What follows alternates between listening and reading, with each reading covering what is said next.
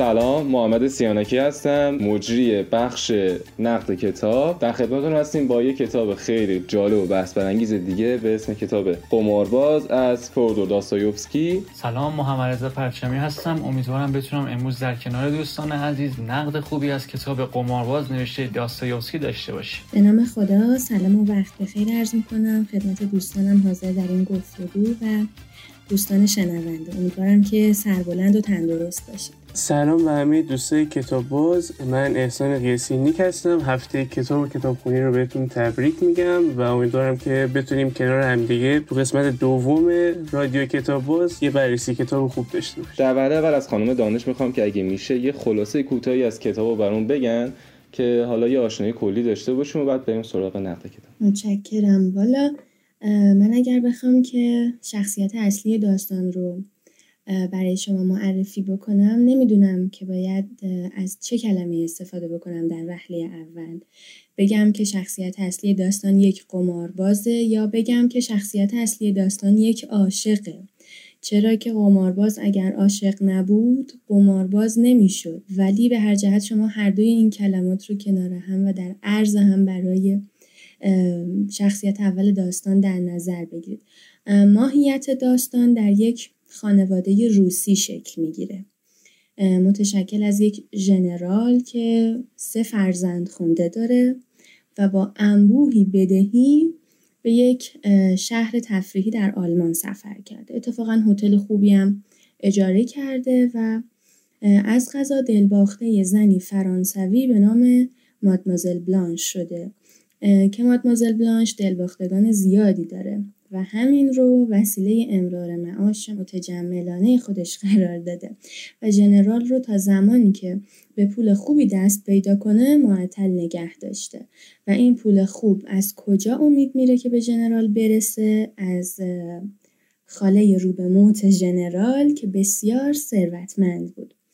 اما شخصیت اصلی داستان الکسی ایوانوویچ معلم سرخونه دو فرزند خونده کوچکتر ژنراله که از غذا عاشق پولینا فرزند خونده بزرگتر ژنرالم شده. پولینا از عشق الکسی نهایت سوء استفاده رو می‌کنه و الکسی رو برای پرداخت بدهی های خودش به قمار میکشونه.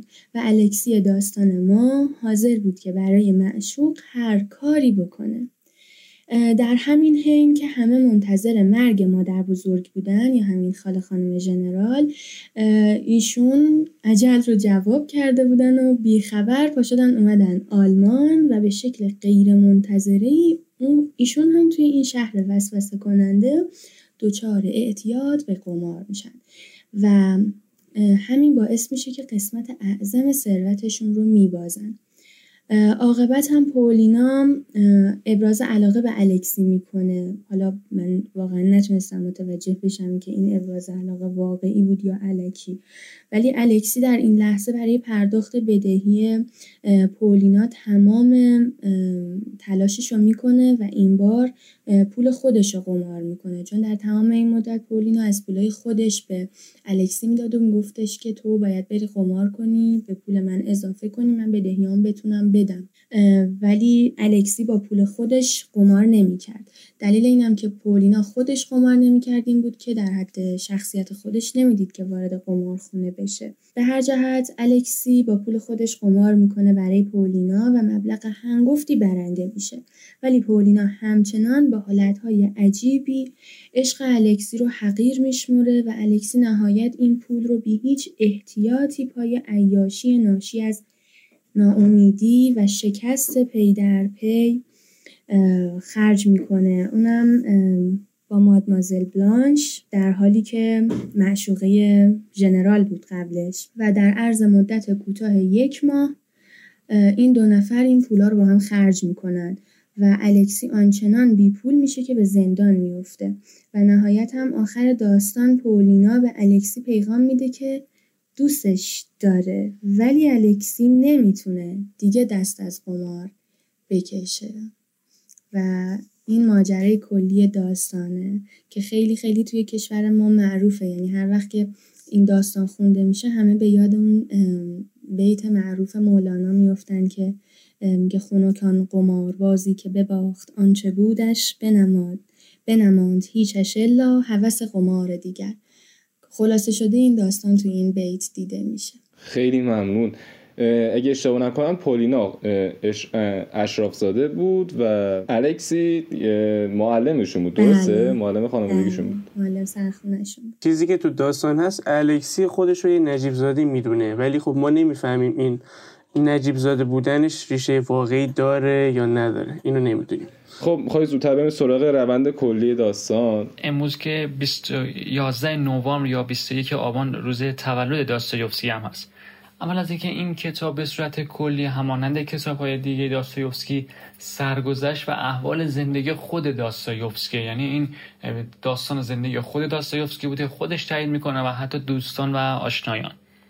چیزی که شاید تو این رمان خیلی به چشم می‌خوره اون الکسیه که ما فقط می‌دونیم که الکسی ایوانوویچ یک معلم جوان روسی است که برای یک ژنرال کار می‌کنه و پولینا فرزند, فرزند خانده یا خواهرزن ژنراله و خب این یکی از نکات مثبته یا حالا نکات مثبت یا پیچیده و تعدیم مبهمه تمام رمان های داستایوفسکیه که شما می‌بینید اشخاص معلوم نیست مثلا چه ارتباط دقیقی با افراد دیگه دارن و همین روابطه که این رمان ها خارق العاده می‌کنه. همونطوری که گفته شد خب می‌دونید دیگه اگر ما بخوایم از لحاظ بود روانشناختی بگیم داستان کلا قمارباز و فرایند بازی قمار همینه. کسانی که می‌برند حریص میشن تا بار دیگر قمار بکنن. کسانی که میبازند در پی جبران اون بار دیگه دست به قمار می‌زنن و خب دقیقا در زندگی هم همینطوره. هر کسی که به یک جایگاهی می‌رسه همچنان حریصتر میشه. یعنی شما می‌بینید کسی که یک ماشین خوبی می‌خره همچنان حریصتر میشه که این کار ادامه بده. و کسایی که به درصد زندگی های پایین هستن درصدی هستن که بتوانن به یک چیز ارزشمندی برسن. یک چیز بسیار مهمی که میشه در این رمان به اون اشاره کرد فوق العاده این رمان دقیقا عین برادران کارمازوف بار دیگر نوشته تودو داستایوفسکی. وضعیت احوال مردم و جامعه روسیه صده 19 هم دقیقا میگه. اینکه کسب درآمد مهم نیست براشون. خب به حال می‌دونین اون روند جامعه های سوسیالیست بلشویکی بودن و اینکه افراد اعتیاد پیدا می‌کنن نمیشه دقیقا تمایز بین افراد قرار داد. این واقعا یکی از نکات بسیار جالب این رمانه که در تمام مراحل رمان به اون اشاره شده. حالا از جای خواب اونا گرفته تا روند زندگی کردنشون ثروتشون مسافرت ها رفتنشون. اعتیادشون و هر چیزی که در رابطه با جامعه و بودهای زندگی اونهاست یعنی به نظر شما یکی از جنبه های این کتاب این بوده که کلا داشت داستان طمع انسان رو به چالش میکشیدی نشون می‌داده که طمع انسان چجوری و به چه شکل دیگه. طبیعتا هر رومانی خب به حال یک ارتباطی با بود زندگی داره و خب همونطوری که حالا پیرمرد دریا میگه که دست از زندگی و کار و تلاش بر ندار. حالا رمان 1984 به اون اشاره می‌کنه که بود جامعه های سیاسی میگه. این رمان هم دقیقا همینطور می‌تونه میگه دیگه. یعنی میگه که زندگی این یک قماره.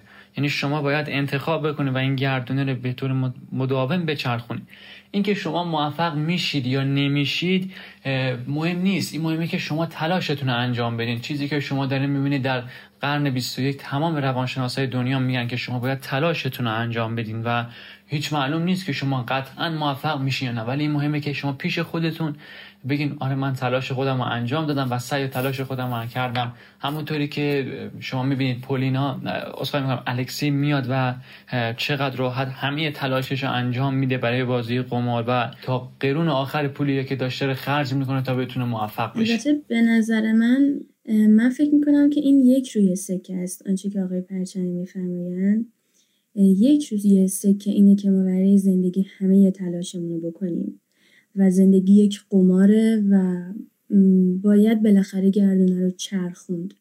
روی دیگر ماجرا به نظرم می‌تونه این باشه که اینطوری هم نیست که زندگی سراسر قمار باشه. جاهایی هم هست که ما انتخاب می‌کنیم و به دلایل علت و معلولی می‌تونیم تا حدودی نتیجه اون رو پیش بینی بکنیم. یه وقتهایی هم باید تسلیم شد و یه وقتهایی هم باید پذیرفت که نمیشه همه چیزو صرف مثلا چیزایی شبیه قمار کرد.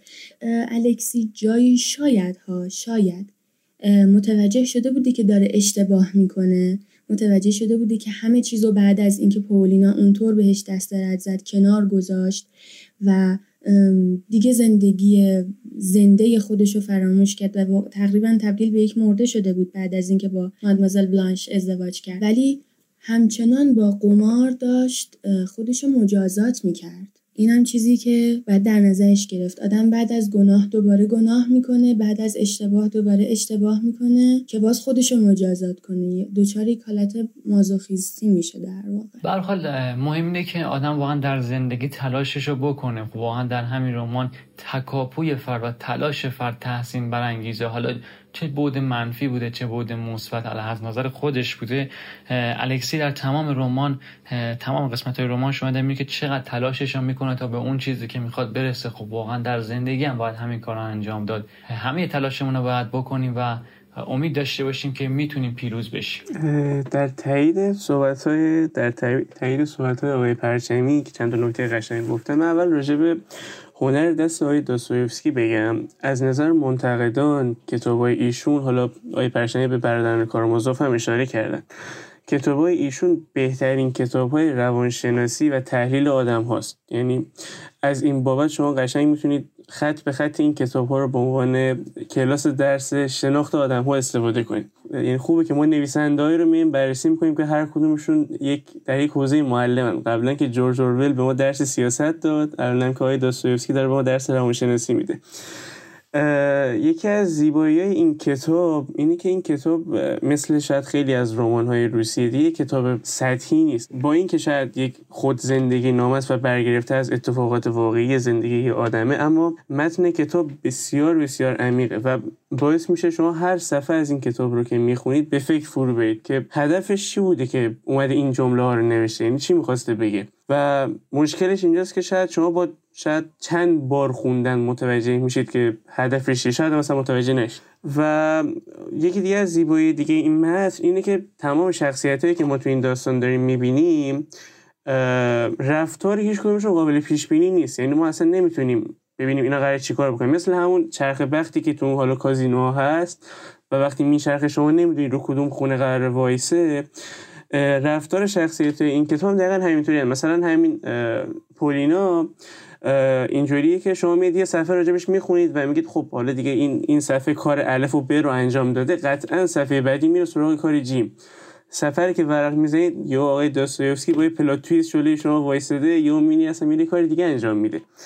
و همین غیر قابل پیش بینی بودن این کتاب باعث میشه که ما بتونیم به پیام اصلی کتاب قمارباز برسیم. همونطور که آقای پرشمی هم گفت زندگی مثل قماره.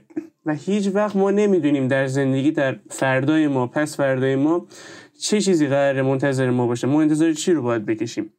و خب این خیلی به نظر من زیباست که ما بیم زندگی رو از این زاویه هم بررسی بکنیم. یه چیزی که خیلی مهمه این که اقبال و بخت که خب حالا در انگلیسی به چانس میشه گفت شما در بازی پوکر هم همینطوره دیگه.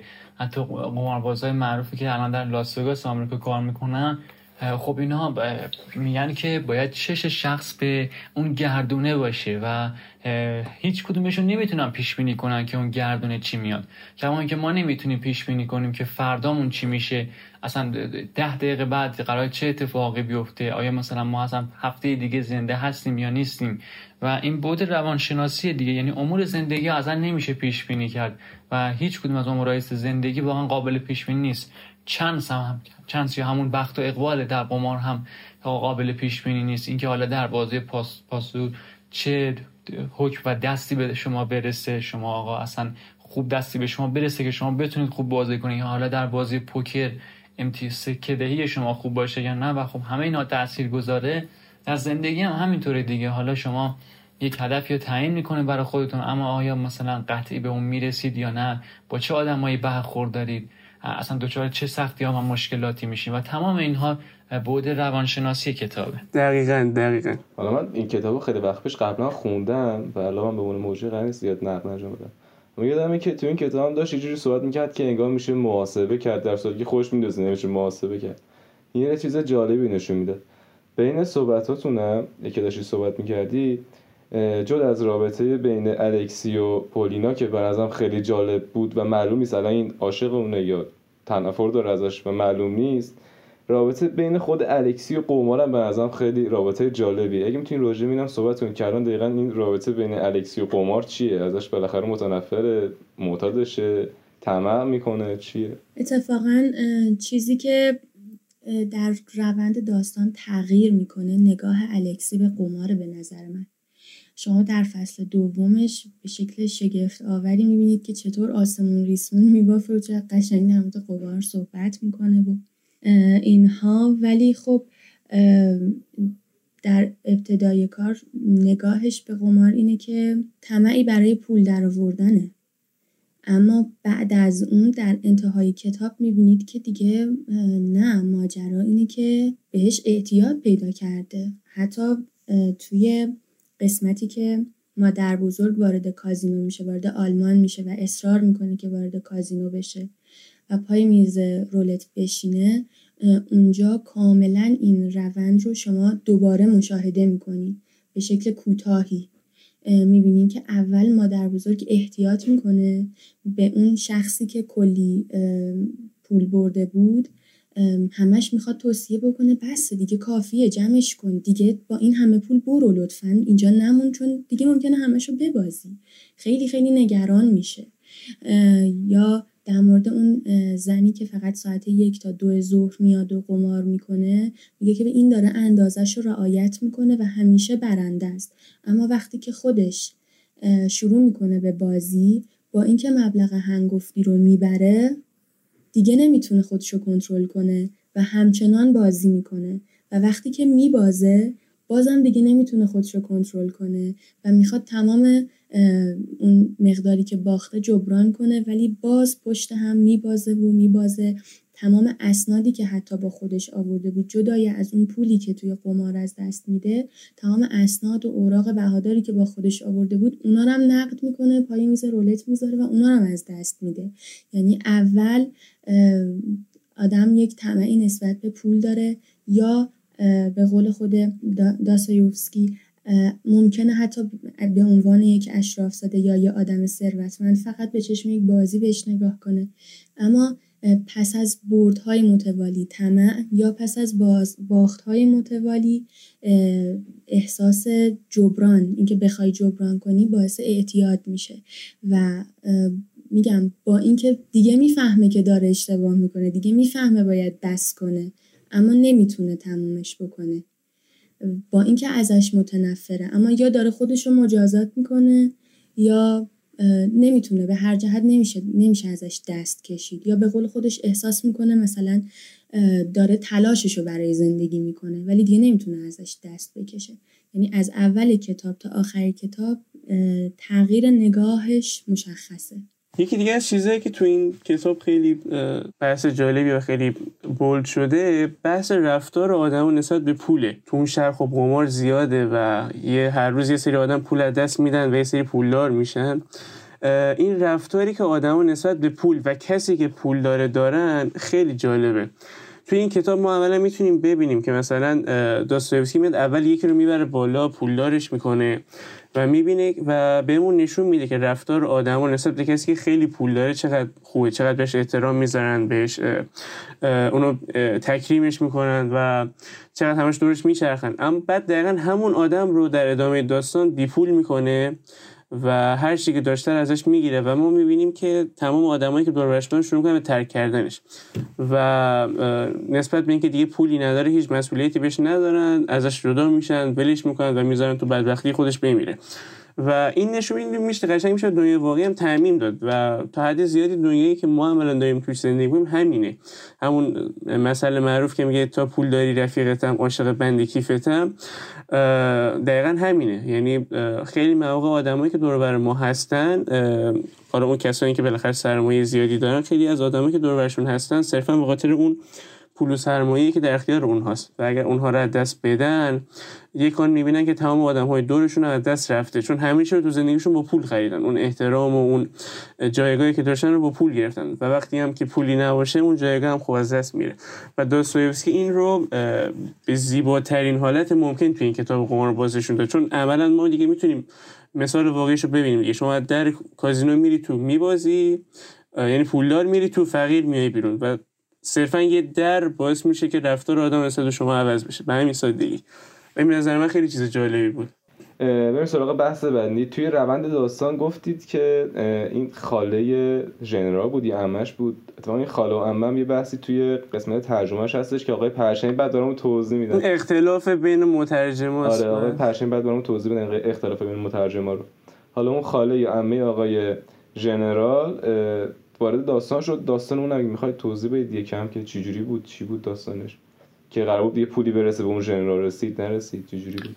ژنرال کلا به صورت کلی منتظر مرگ همش بود. تا بتونه که ثروت اون رو به ارث ببره و به با استفاده ثروت اون قمار بکنه. البته که خب حتی در قسمت داستان گفته شد که شخص حالا ممکنه که حتی قمار هم نکنه اما دلیل اصلیش که بهش نامه میفرستاد. حالا احوالش می‌پرسید دلیلش بود که با ثروتی که اون داشته به ارث ببره و بتونه قمار بکنه. اما خب همونطوری هم که می‌دونید در شهر رولتنبورگ بودن که حالا یک شهر خیالیه ولی خب حالا در آلمان قرار داره. چیزی که مهمه این امیه ثروتمند که مکررن رو میپرسیده ناقافل به شهر میاد و برای قمار خودش وارد کازینو میشه. یعنی حالا اینکه بیماری اون خوب میشه یا نه امه خودش به رولتنبورگ میاد و خودش علاقه من به قمار میشه و میگه که برمیگرد میگه که چرا من خودم این کار رو انجام ندم. و این دلیل اختلافی که حالا امه و یا خاله میگن که گفته شد. این کتاب دو بر از دو ترجمه خوب در ایران داره که یکیش ترجمه آقای جلال آل احمده که خب برها روشنفکر سوسیالیست ایرانی بودن که در دهه چل همین کتاب ترجمه می‌کنن که از کتاب انگلیسی فرانسوی گرفته شده یا به صورت کلی تماما روسی نبوده. اما ترجمه آقای سروش حبیبی که در چند سال اخیر به چاپ رسیده از ترجمه اصلی و روسی آن گرفته شده و خب به دلیل همینه که خیلی دقیق تر توضیح داده شده و شخصیت کاملا محوری هستن. یه نکته که در مورد امه مهمه این که خود امه هم علا رقمی که سن بالایی داره و در یک داستان گفته میشه که با اینکه سن بالایی داره و توقع ازش میره عقلش و احساساتش حاکم بشه این اتفاق نمیافته. واقعا بازی قمار چه شما یک بار برنده بشید چه صد بار همچنان میل به انجام این کار رو دارید. و نکته مهم اصلا به صورت کلی اینه که در بازی قمار و در زندگی چیزی که در این داستان اتفاق میفته احساسات بر عقل حاکم میشه. و یک جا که یک خدمتکاری که در قمارخونه کار می‌کرده یک قسمت در داستان میگه که اگر عقل حاکم می‌شد بر احساسات آن وقت چه اتفاقی میافتاد برای این افراد؟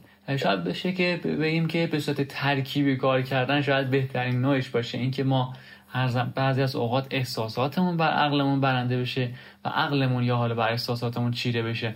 اما در بازی قمار این معنی نداره. یعنی شما در هر جایی که ببینید تمام قماربازا احساساتشون بر عقلشون غلبه می‌کنه و شخص بر اساس احساسات آنی که به وجود میاد رفتارهای تکانشی نشون میده و اون رفتارهای تکانشی حالا یا سبب بردمون میشن یا سبب باختمون میشن. میگم حالا بیاید روی تک به تک کاراکترها صحبت کنیم که یکم بیایم مرحله رو پایینتر و ریستر بشیم روی کار.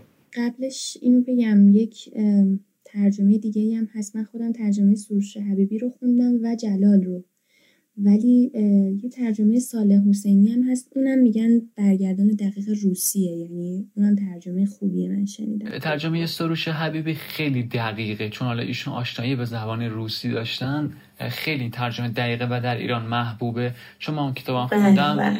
به خیلی دقیق ترجمه شده و و حال همون کتاب روسی هم که گرفتن اونم چاپ کامله اگه اشتباه نکنم سن پترزبورگ بوده و به خاطر همینه که اون ترجمه بهترین کتاب بله آقای صالح حسینی هم این کتاب ترجمه کردن اما ترجمه سروش حبیب بهترین ترجمه اونه. بله این کتاب آقای سروش حبیبی رو از انتشارات از نشر چشمه می‌تونید تهیه بکنید. بعد یکی دیگه از زیبایی این کتاب هم اینه که خب چون شخصیت های فرانسوی هم توش حضور دارن و خب کتاب ترجمه روسی به فارسی بوده. اون دیالوگ های فرانسوی هم که گفته شده داخل کتاب آورده شده که به زیبایی دوچندان کتاب اضافه کرده. خب دیگه به نظرم برسیم به بخش شخصیت ها اگه میشه هر گونه به مختصر توضیح بدید در مورد شخصیت ها به نظرم از الکسی شروع کنیم الکسی ایوانوویچ و آقای اسان بفهم. الکسی ایوانوویچ یک معلم دانشگاه رفته است در جامعه روسیه و خودش رو یک نجیب زاده می‌دونه. که البته تو جامعه که داره اونجا زندگی می‌کنه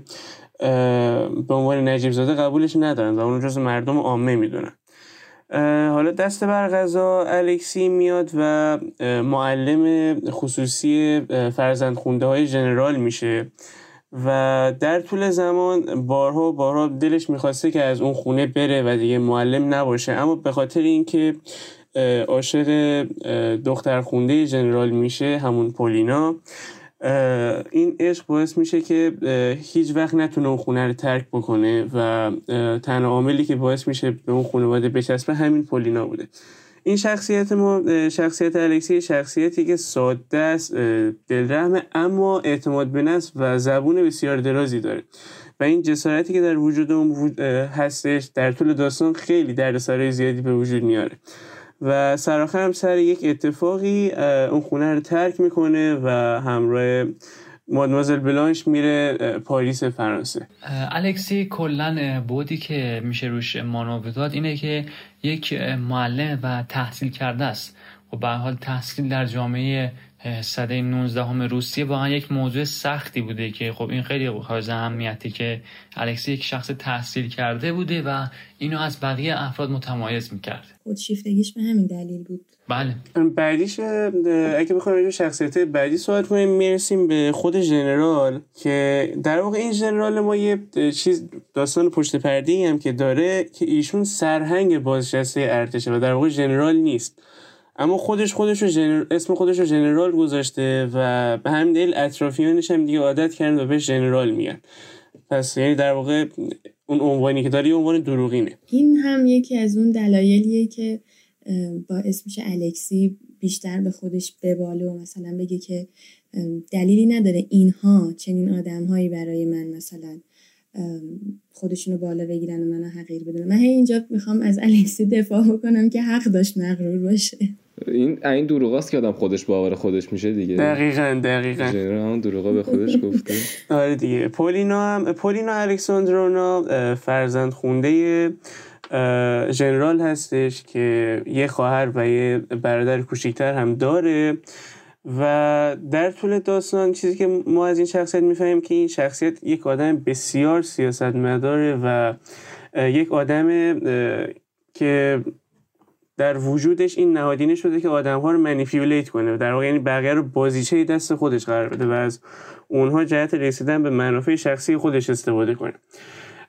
بعد از اینکه ژنرال هم تمام پولش از دست میده و اون پول مادر بزرگه هم بهش دیگه نمی‌رسه این تمایل رو پیدا می‌کنه که اون خونه رو ترک بکنه و بره. چون زمانی که مادر بزرگ برمیگرده به روسیه بهش پیام میفرسته و میگه که بیا پیش من زندگی کن. اما پولینا به خاطر اینکه نگران سرنوشت خواهر و برادر کوچیکش بوده با اون پدر ناپدری حالا نالایقی که داشتن به همین دلیل میمونه تو خونه و هیچ وقت نمی‌تونه ترک کنه. تا زمانی که با فکر کنم مستر آسلی بود که اونجا رو دیگه جنرال ترک می‌کنن و میرن مهاجرت می‌کنن و میرن به سوئیس. حس می‌زنم شخصیت مغروری داشته درسته؟ دقیقا دقیقا. یعنی شخصیتی که کلا حالت دامیننت دارن دیگه. اینا شخصیت که می‌خوان در سلطه جوان می‌خوان بر بقیه آدم غلبه داشته باشن. ولی احساس می‌کنم تو خالی هم بود چون با این چیزایی که داری میگی هم مشکلاتی داشته همین که می‌خواسته دک و رو حفظ کنه. به نظرم یعنی یه غرور تو خالی داشته نه؟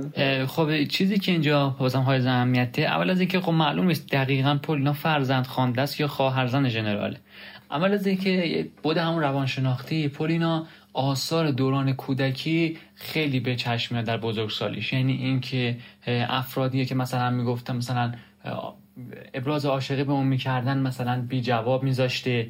رفتارهای تکانشی که داشته سعی می‌کرده افراد گول بزنه. چون خب به حال ناپدری نالایقی داشته و زندگی خوبی نداشته. اون زخمای دوران کودکی شد. در بزرگسالی به قول معروف می‌خواسته به نوعی جبران بکنه. یعنی از اینکه مثلا به هر کس محل نمیذاشته افراد ضایع می‌کرده. حالا مثلا به دنبال این بوده که شاید مثلا چون فکر می‌کرده خودش در دوران کودکی تباه شده مثلا بیاد افراد تباه کنه همونطوری که به الکسی هی مکررم می‌گفته که خب آره قمار بکن این کار رو انجام بده و شما می‌بینید که وقتی که به الکسی پول میده تا قمار بکنه و حتی الان که خیلی از اموالش دست میده همچنان به الکسی میگه نه این کار خوب و این کار رو انجام بده. و شاید اون رفتارهای تکانشی که اینجا انجام میده چون به حال در دوران کودکی یک تصوری بوده که ما می‌بینیم دیگه اگر افراد دوران کودکی خوبی نداشته باشن بعدا در بزرگسالی دچار مشکل میشن.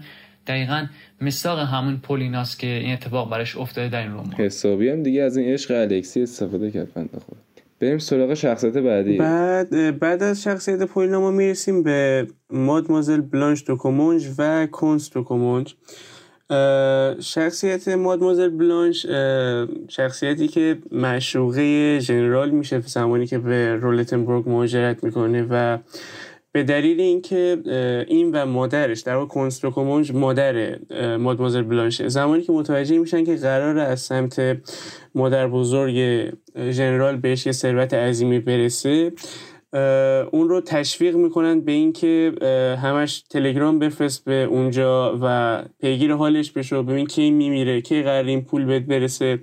و اون رو همش می‌خوان حمایت بکنن سمت اینکه منتظر پول اون باش. و منتظر این بودن که اون پوله به این برسه و این وعده ازدواج بدن بهش و بتونن از اون پوله استفاده کنن در جهت منافع خودشون. چون این یه چیز دیگه هم که راجع به این دو نفر هست این دو نفر خودشون رو در واقع جز طبقه اشراف معرفی می‌کنن و خودشون رو برای خودشون یک اصل نسبی قائلن. که توی داستان ما از طرف فکر کنم مستر آسلی متوجه میشیم که این دو نفر راجع به پیشینه خانوادگی خودشون دارن دروغ میگن و اینها هم هیچ عنوان و نسب شرافتمندانی ندارن و اونا هم جز مردم عوام بودن و دارن دروغ میگن. بحث دیگه هم که هست راجع به مارکی دو, دوگریو میشه اگه درست تلفظ کرده باشن اسمش رو من معذرت می‌خوام. ایشون برجوهای فرانسوی هستن و طلبکار بزرگ داستانن. ژنرال بخش اعظمی از ثروتی که باخته رو به این آقای مارکی بدهکاره. و ایشون از فرانسه اومده اونجا و ایشون هم علاوه بر مادمازل بلانش ژنرال رو همش تشویق می‌کنه به اینکه پیگیر حال اون خاله بشه و همش منتظری که اون ثروته برسه تا بتونه اون پول خودش رو پس بگیره. چیز دیگه هم که ما تو این داستان متوجه میشیم اینه که پولینا و مارکی یک رابطه عاشقانه مخفیانه دارن و پولینا مشوقه مارکی هستش که البته در ادامه داستان متوجه میشیم که این دلیل این وجود این ارتباطه به خاطر بدهکاری جنرال به مارکی بوده و پولینا تحت فشار خیلی زیادی هم از طرف ژنرال و هم از طرف مارکی بوده. و چیز خیلی جالبی هم که از الکسی با وجود این که متوجه این رابطه میشه اما دست از عشق و علاقه خودش نمی‌کشه و همچنان هی مشتاق و مشتاق و مشتاقتر میشه. امان دست این پولینا. دیگه دیگه. بعد یه رابطه خیلی جالبی هم بین خود ژنرال و این آقای چی بود؟ مارکی, مارکی بود, خیلی رابطه جالبی داشتن که حالا حالت کجدار مریضی بود. این هم طرفی می‌خواست نفهمه که خیلی دستش خالیه. اونم که دنبال پولش بود. این حالت خیلی باحالی هم داشت. و از این دروغایی هم که داره میگی از حالا طرف مادمزل و اینا مشخص بود که چه اختلاف طبقاتی عجیب غریبی تو روسیه بود اون موقع. یعنی این طرف که همه زور می‌زنن خودشون اشراف نشون بدن و فاصله با عوام چقدر زیاد بوده نشون میده که عجیب غریب نشون اختلاف, اختلاف طبقاتی بوده. دو تا شخصیت دو تا شخصیت دیگه مونده. من به اختصار پس سری بگم آره در حد یک جمله هر کدوم معرفی بخوام بکنم. یکی مستر آسلیه که داخل داستان یک نجیب زاده انگلیسیه که سهامدار کارخونه غنده و شخصیت دیگه هم که از پرنس نیلسکیه که شخصیت خاصی تو داستان نیست. ارتباط خاصی هم با خانواده نداره با خانواده جنرال نداره و تنها نقش موثری که تو داستان اینه تو گردش های خانوادگی که این خانواده انجام میده اونها رو همراهی می‌کنه. شخصیت اصلی و محوری داستان همین چند نفر بودن. هرچند هستن شخصیت دیگه که گوشه کنار کتاب پیداشون میشه و دیالوگای ازشون داریم اما مهمتریناشون همین شخصیت ها هستن. آره یکی از خواص کلا کتابای داستایوفسکیه که وقتی می‌خونی انگار داری دفترچه تلفن می‌خونی. اینقدر که توش اسم زیاده شخصیت زیاده. یه خاصیت اسمای روسیه کلا. دلیل یکی از دلایل این کارم شما حتی در فیلم های مدرن امروزی مثل فیلم های آقای اصغر فرهادی اینه که روند داستان تا حدود باز بودن. و بزنم به انتخاب خود مخاطب. یعنی شما اونجایی که بدهی های خود الکسی یک نفر میاد صاف می‌کنه و حالا خیلی هم میگن که آقا میشه گفت که مثلا خداست که مثلا مثلا ما رو میبخشه یا حتی به هر چیزی میشه شباهتش داد. خب هر کسی با توجه به اون دیدگاهی که داره یک برداشتی از شخصیت های داستان می‌کنه و همه شخصیت هم تو چه برادران کارمازود چه تو رمان جنایت مکافات یک اسم دارن و یک شغلی دارن به هر حال و این واقعا با توجه به مقتضای خواننده است که چه چیزی برداشت می‌کنه. خب شاید حتی نقد های بسیار افراد در دنیا اینه که اون شخصی که میاد بدهی های الکسی رو صاف می‌کنه خداست. و میگه که ما در خداست که بدون هیچ منتی میاد این کار برای ما انجام میده و خودش هم معرفی نمی‌کنه و بدون هیچ چشتاش این کار برای ما انجام میده. کاش اسمشون آسون تر بود واقعا. بریم سراغ نقد ادبی دیگه به نظرم. همونطور که گفتین این کتاب بر واقعیت نوشته شده دیگه. زندگی داستویفسکی بوده در هلوهوش یک سال و هشت ماه. توی 26 روز این کتاب رو نوشته و با توجه به اینکه داستان از یک واقعیت گرفته شده اگر من بخوام جنبه ادبیش رو بررسی کنم عنصری مثل عنصر خیال پردازی خیلی در اون قابل بحث نیست. چرا که میگم بر اساس واقعیت نوشته شده. من خودم که روند کتاب رو میخوندم در تمام این مدت می‌گفتم وای اصلا هیچ کدوم از این دیالوگ ها نمی‌تونه خیالی باشه. این کتاب قطعا واقعیه. قبلش نمی‌دونستم واقعیه. چون واقعا نمیشه در عالم خیال تا این حد در جزئیات خصوصیات روانی کسی به تسلط رسید. انقدر دقیق آدم رو تصور, کرد. انقدر دقیق دیالوگا رو نوشت. کاملا واضح بود که داستان واقعیه. علا رقم این که خب خیلی هنرمندانه نوشته شده خب عنصر خیال چیزی نیست که بشه در صحبت کرد. ولی به هر جهت اتفاقات با ترتیب خوب متوازن بیان شدن. ورود مادر بزرگ کاملا داستان رو مواج کرده و اون چه که به نظر من البته بیش از همه مخاطب رو سر میده به سمت ادامه داستان. هی برم پاراگراف بعدی رو بخونم صفحه بعدی رو بخونم. این لغزش های کوچیک توی روند داستان به نظر من برخورد غیر قابل پیش بینی پولین است. یعنی حتی صحنه هایی که بخوام ببینم توی مثلا میز رولت چه اتفاقی داره میفته نتیجه این قمارها چی میشه؟ برای من به اندازه برخوردهای پولینا مورد سوال نبود. اون خیلی داستان رو عجیب کرده بود. و چیز دیگه ای که بخوام در موردش صحبت بکنم اینه که نویسنده در سراسر داستان توجهی به عنصر فضاسازی آنچنان نداره. یعنی شما می‌بینید که در مورد مکانهای مهمی حتی مثل قمارخانه که ببینیم چه فضایی داشته چقدر شلوغ بوده چه جوی بر اون حاکم نه اصلا مورد چیزا صحبتی نمی‌کنه. و بیشتر توجهش به آدمها، حرفها، عادتها، شخصیتها. شما می‌بینید در سراسر داستان چندین بار از شخصیتهای آدمهای فرانسوی به طور کلی صحبت می‌کنه مسکویی ها رو تحلیل می‌کنه آلمانی ها رو تحلیل می‌کنه. همه رو هم محکوم به غرور می‌کنه.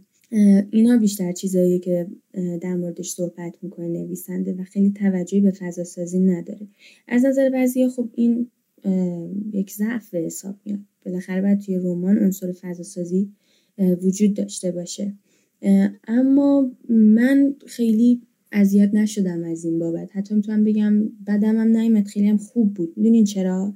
به خاطر اینکه این ویژگی این روش روایت به مخاطب کمک می‌کنه که متوجه بشه الکسی چقدر مضطرب بوده چقدر در این حال افسرده بوده و تنها توجهش به مسائلی از این دسته که این اشرافی های روز حق ندارن من رو به عنوان یک معلم سرخونه کوچیک ببینن ارزش خودشون رو بیشتر بدونن رفتارهای پرتظاهر و پرتمطراق فرانسوی ها اصلا با باطن تو خالی اونها جور در نمیاد.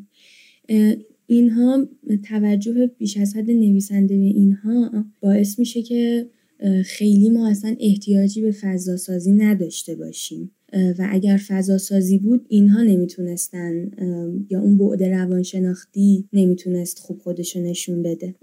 به طور کلی روش داستویوفسکی در بیان این داستان نشان از افسردگی ناامیدی استراب شکستی که اون با بیپروایی و گستاخی تمام هیچگاه نمی‌خواد اون رو بپذیره و همواره در پی تاییده به خصوص از جانب پولینا.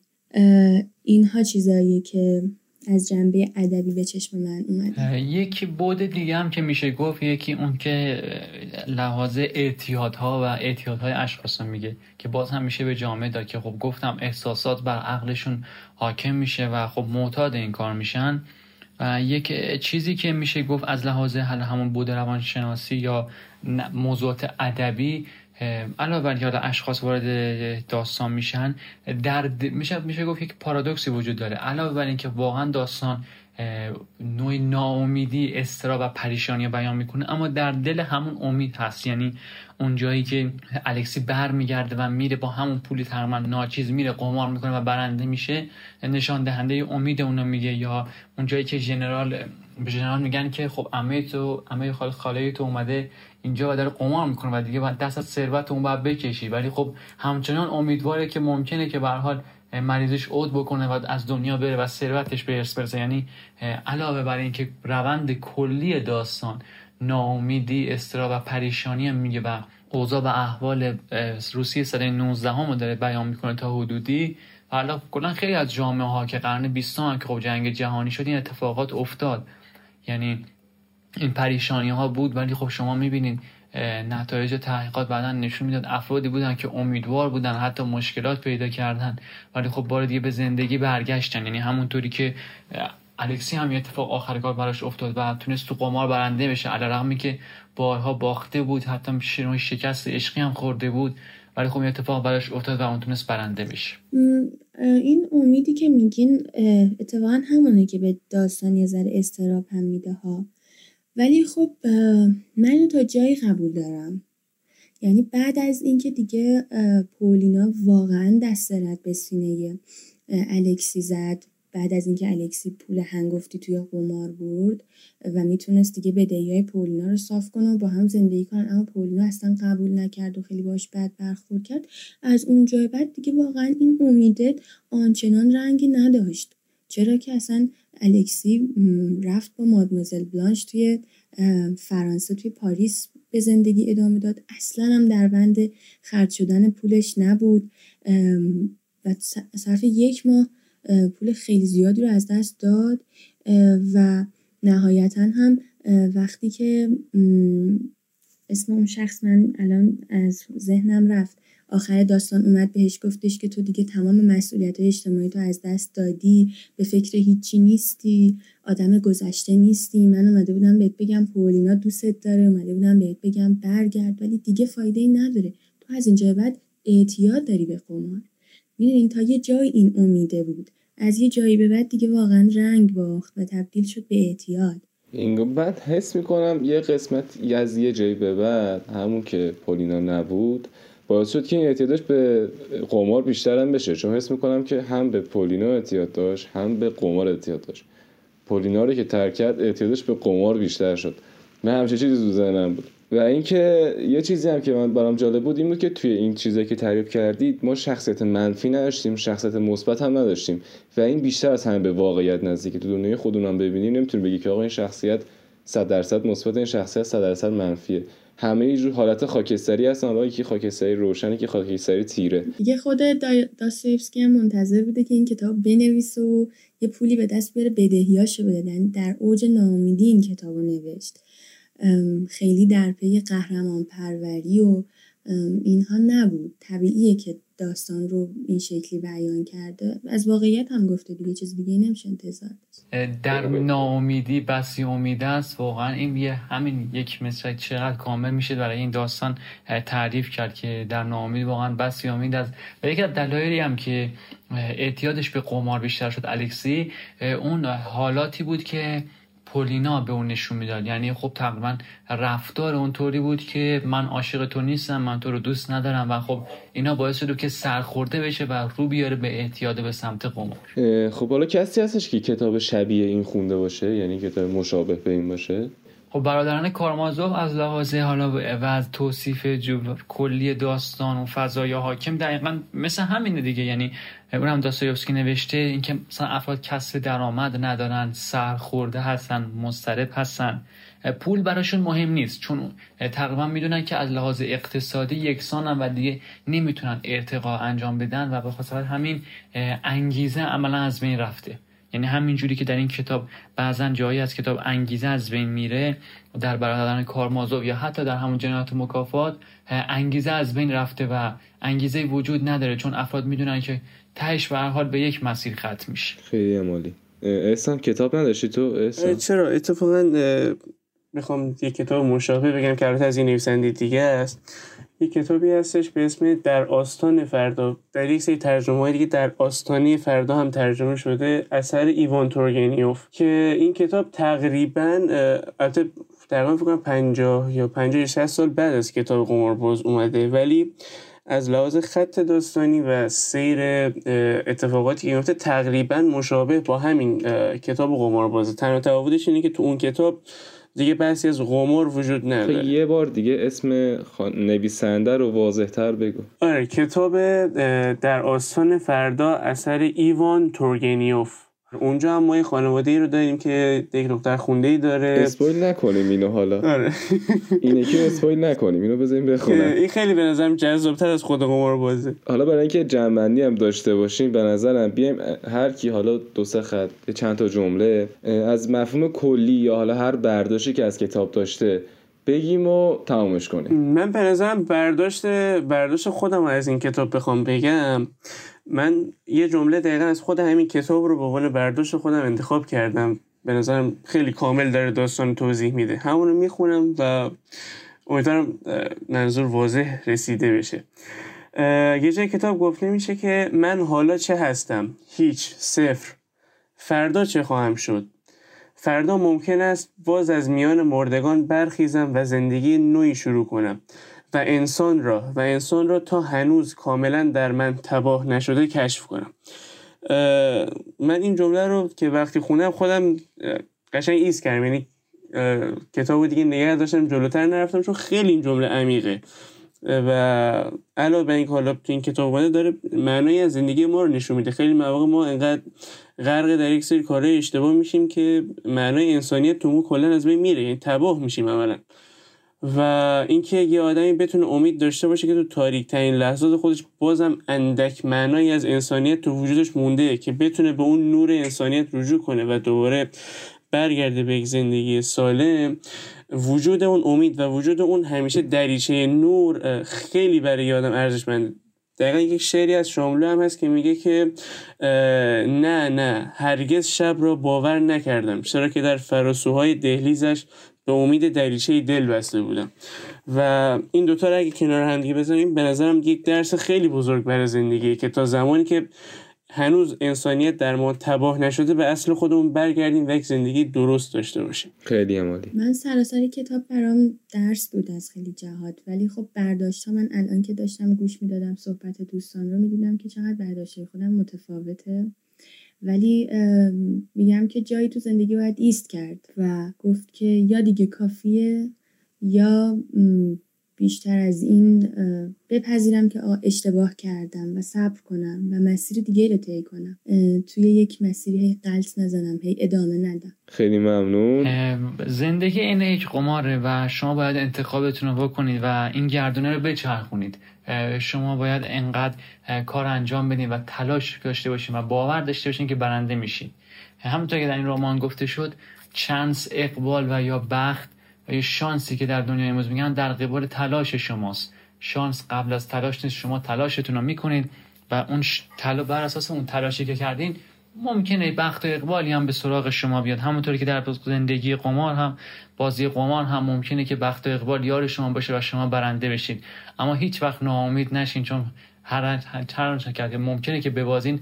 بالاخره ممکنه یک بار ببرید و برنده این بازی قمار بشین و فاتح بازی قمار بازان بشین. خیلی ممنون آقای پرچمی. خب دیگه فکر کنم رسیدیم به آخر بخش و دیگه خداوزی داشته باشیم. همگی شما رو در واقع به خدای بزرگ میسپارم و امیدوارم که چرخ رولت همیشه براتون روی صفر وایسته پرنده رو از پروازش می‌شناسند و انسان رو از کارهایش. مراقب کارهاتون باشید کتاب زیاد بخونید. تا اپیزود بعدی خدا نگهدار. در ناامیدی بسی امید است. هیچ وقت امیدتون رو از دست ندین تا اپیزود شما رو به خداوند بزرگ میسپار خدا یار نگهدارتون خیلی ممنون که تا اینجا با ما همراه بودید و این اپیزود رو گوش دادید. راستی یادم نره که بهتون هفته کتاب و کتابخونی رو تبریک بگم به شما کتاب بازا. نمی‌دونم تا الان چند دقیقه شد ولی اگه سرتون درد گرفت معذرت می‌خوام که سرتون به درد آورد. امیدوارم که لذت برده باشید. تولد آقای داستایوفسکی هم از همینجا تبریک میگم. البته روحشون شاد. خب دیگه رفت زحمت کنیم و خسته نباشید و یا علی خداوند یکی یار جفاکارش ده. دلبرش و ده سرکش خونخارش ده. تا بداند که شب ما به چه سان میگذرد. غم عشقش ده و عشقش ده و بسیارش ده.